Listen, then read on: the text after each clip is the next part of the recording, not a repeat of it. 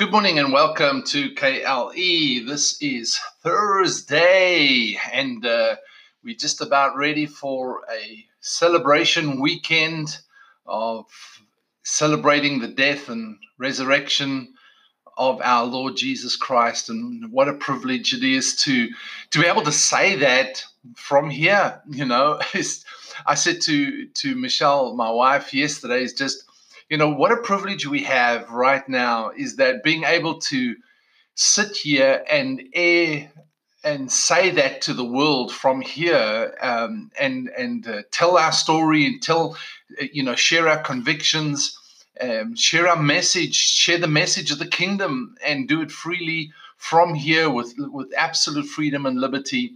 What a what a privilege that is. And so um, yeah, as we heading into the weekend, it's time to it's time to celebrate. You know, thank God for the cross, but thank God uh, Jesus paid the price, took our condemnation, our judgment, went into the regions of hell to to provide for us by identifying with us in our condemnation, in our judgment, paid the full price rose again from the dead, and is seated at the right hand of the Father. What a celebration!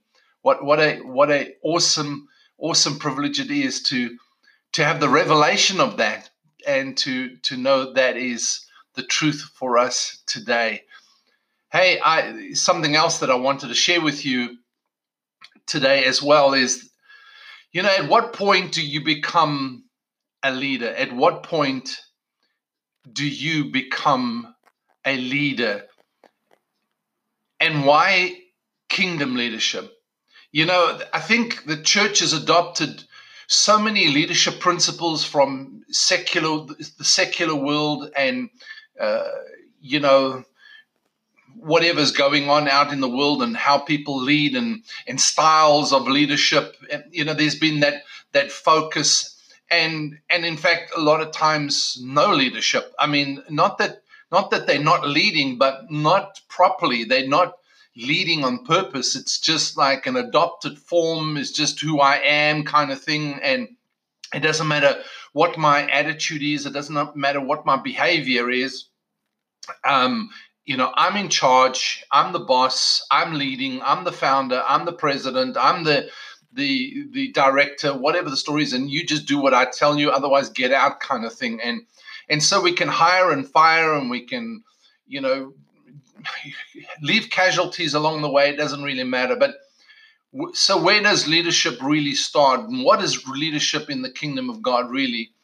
And if i think about you know my own story if i go back uh, there was like hardly any chance that i would be a leader in in humanistic terms in in secular terms in business terms I, I grew up poor. I, you know, is just there was no chance. My whole family was one of don't try, don't push too hard, don't you know, um, don't take a chance. You may fail, you may get hurt, it may cost you too much, and so you know, I remember driving with my grandmother one day, and we were driving through a a very um, prime, a really prime area of Cape Town, South Africa and property is at prime prices there.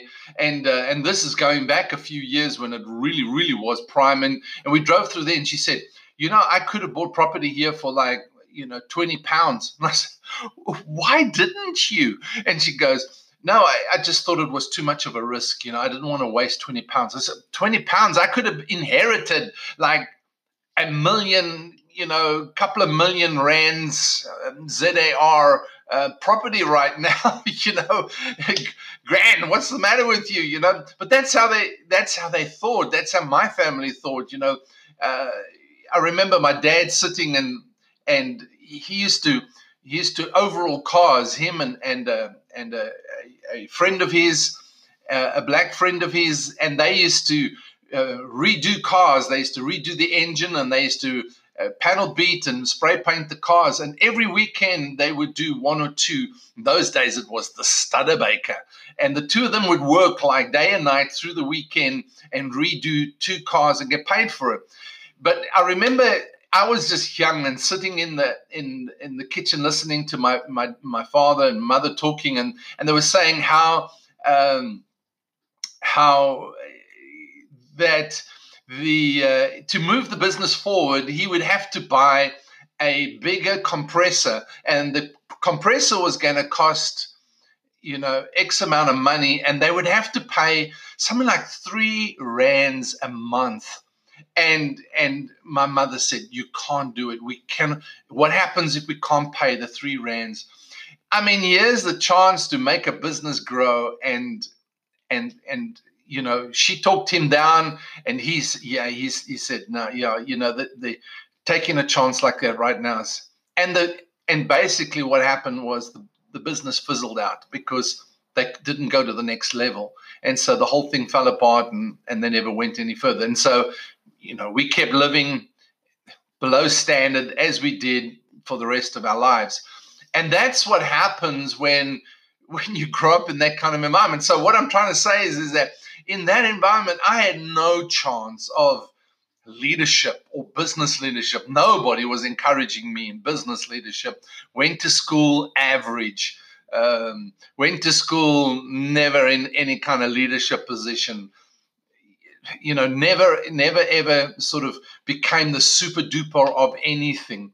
However, when I got saved and I met the Lord, something happened inside of me and I had a vision. Jesus said, Go and make disciples of all nations. That was the script. I didn't even know that scripture existed in the Bible you understand, I didn't grow up in a religious home or a church going family. My grandmother used to take us to the Methodist church and that, or congregational kind of Methodist church, and that was it. You know, that's all I knew. But I didn't know the Bible. I didn't. I didn't know that Scripture existed. Maybe I'd read it or heard it. I don't know. But when the night I surrendered my life to Christ in a guard tower in a place called Bloemfontein in South Africa, that was the moment and in an instant, God revealed that scripture to me. And, and I saw a vision of Him calling me and saying, I've called you to go and make disciples of all nations.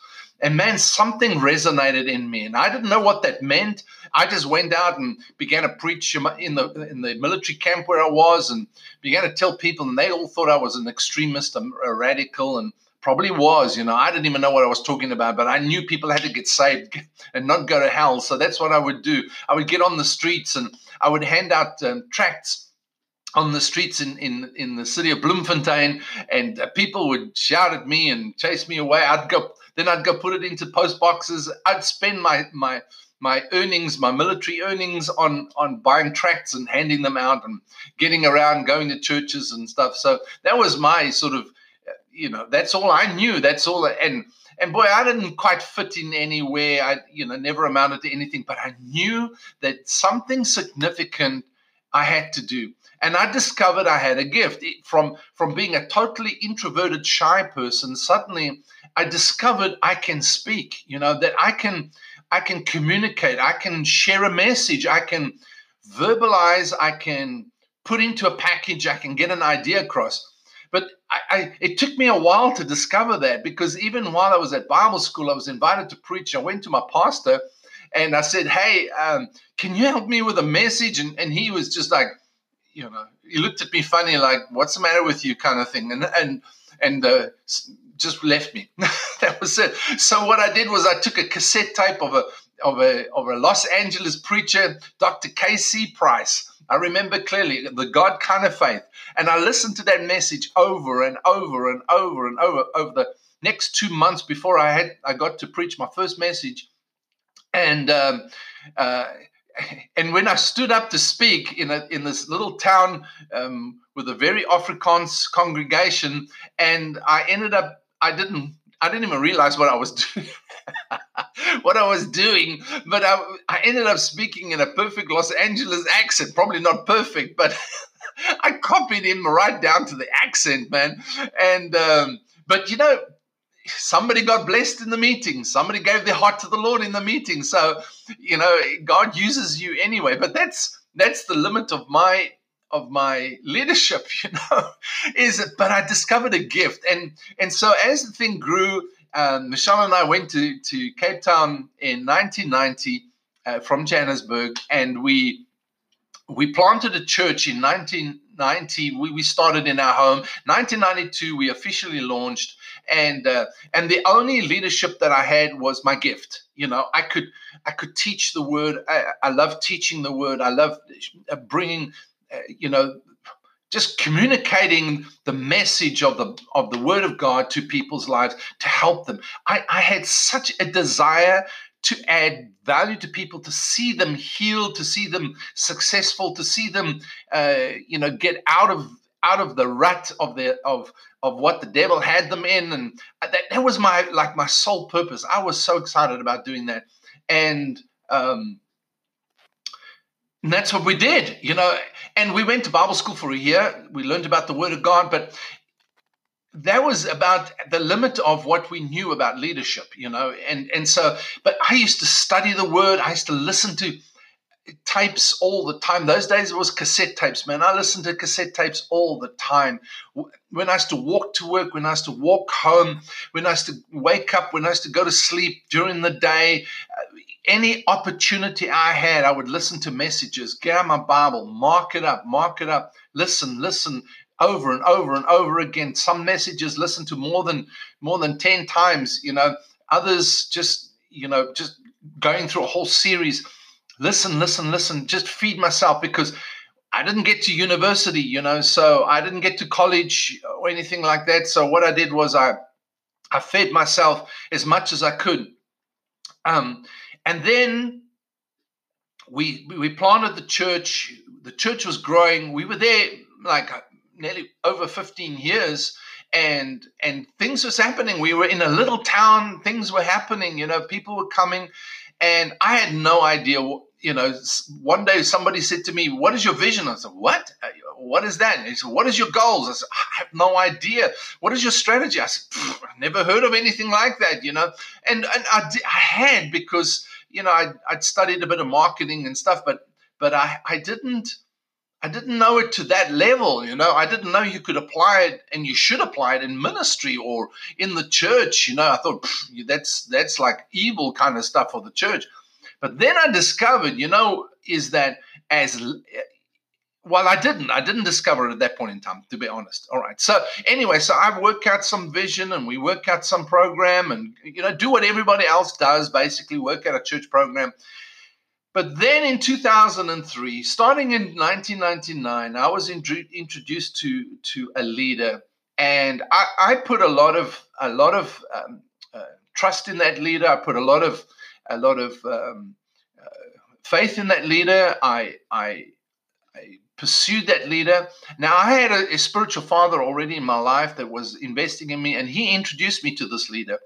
And and I thought, you know, that being who he was and what he taught, he, he was going to help me understand, you know, what I'm doing and help me, you know, build what what what I'm doing and do it properly. You know, I really wanted to do it properly. I really wanted to do it God's way. I didn't want to just do it, and God had already been dealing with me in a number of ways, and and uh, so.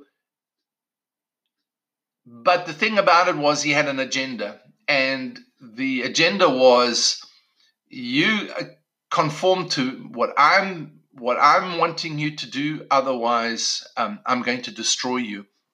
And uh, he didn't say it like that. And of course, when I didn't conform, he began to destroy me. He dismantled everything around me, told stories about me, um, you know, lied. I mean, just pure lied about me. And anyway, and this is a Christian leader, you understand, in the in ministry.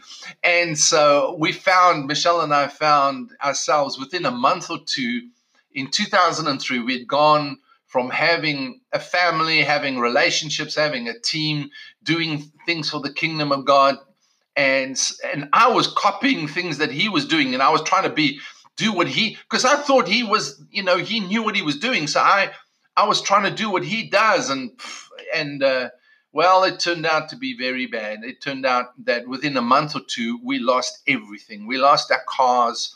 We eh, you know we lost everything. We we. I, I went from being a pastor of a church, senior elder, whatever, um, to delivering dog food, selling dog food from door to door. uh, praying for for money, for bread for my family, and straight after that, we we you know we go through that. It was hard. It was tough.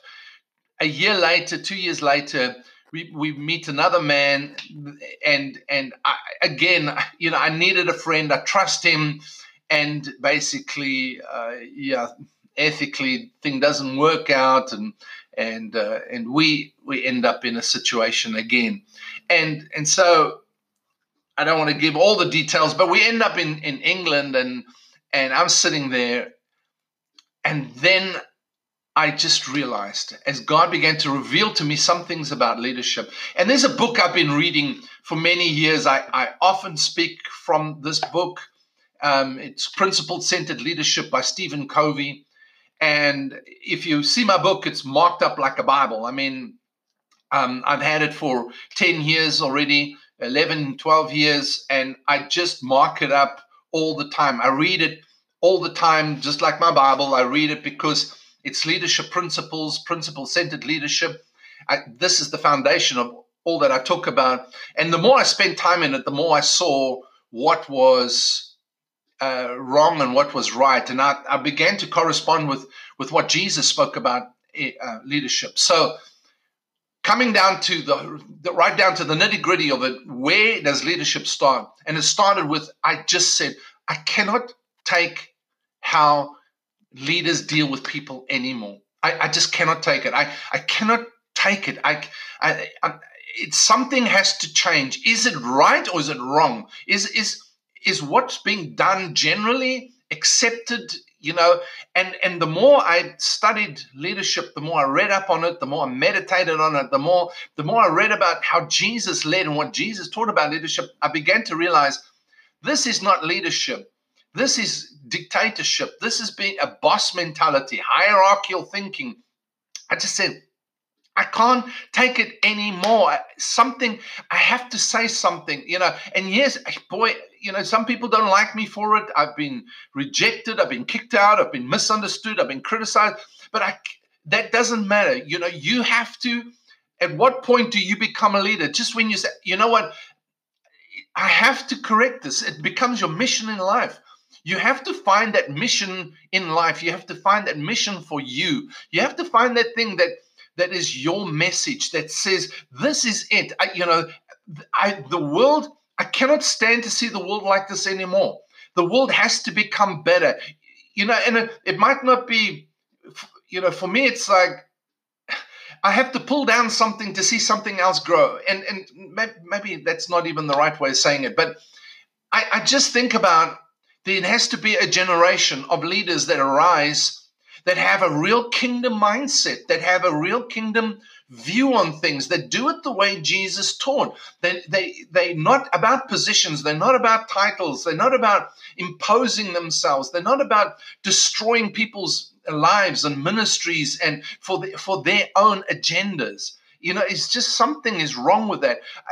That that we don't reject we don't have conditional acceptance we we mentor we fathers we moms and dads who nurture another generation that we prepare to we prepare to sacrifice time for people we prepare to be what others weren't to us we prepare to invest and contribute. We prepare to spend time and not reject. We prepare to not just work within the confines of our of building our organizational our organization or our building or our institution, but we, we, we invested in people because people is what Jesus loves. People is who he's died for.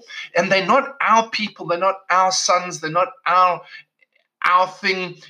We didn't bleed for them, we didn't die for them, we didn't shed blood for them, we didn't go to hell for them. Jesus did. And and they are precious in his sight. They are valuable to him. They are his bride, his wife. They are his temple. And and what right do I have to control that, to manipulate that, to seduce that, to uh, you, you, know, to to um, destroy that, to corrupt that with my with my uh, you know personality, with my agendas, and um, and uh, I hope I'm not sounding too to um, uh, aggressive today, but you know, I just at what point do you become a leader? And that's the point I became a leader. At that point, I'd said, you know what, I cannot take it anymore. This is where I have to make a change. I have to see a new generation of leaders arise in both the marketplace and in ministry. I have to see a generation of leaders that believe in succession, believe in the next generation. I, I, I and even in the marketplace, that excuse me, that there is, I have to um, begin a transformation into the marketplace. That I have to get into the marketplace, work with leaders in the marketplace who, you know, even if they're not in church, they're not saved, who's going to them? They don't come to church. Who's going to them? Who's going to be there? Who's going to be the values of the kingdom of God to their lives? And and so that became my changing point. That became the point that you know, leadership to to me is not about followership, how many followers I get. It's not about how big a thing I can build. It's about how much I am passionate about putting value into people's lives how I can serve the world. That's leadership. What is where I discover my message? I discover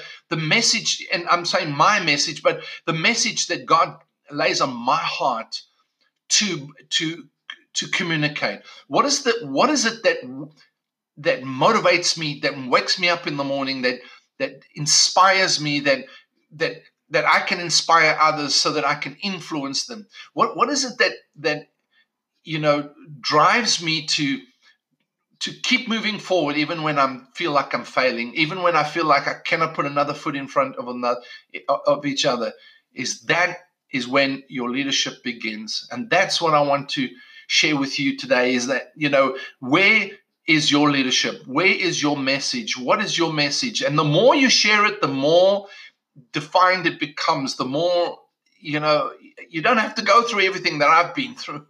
is this you know is what what is it that God's laid on your heart? What are you passionate about? Is it feeding the poor? Is it running a soup kitchen? Is it is it um, visiting the orphans, building an orphanage? Is you know it, it may be just to raise good children. You know, I don't know what what what is it that God's put on your heart, and that's where your leadership begins. When you begin to serve what God's called you to serve, and you serve it with all your might, regardless of you know how how popular it is or how much of a celebrity you become. You know, Jesus knew what his message was. It was a kingdom message and it wasn't received in the day by the institution. The Judaizers and um, the law, lawyers and the, the Jewish leaders and Sanhedrin and the Pharisees and the Sadducees, they all hated him.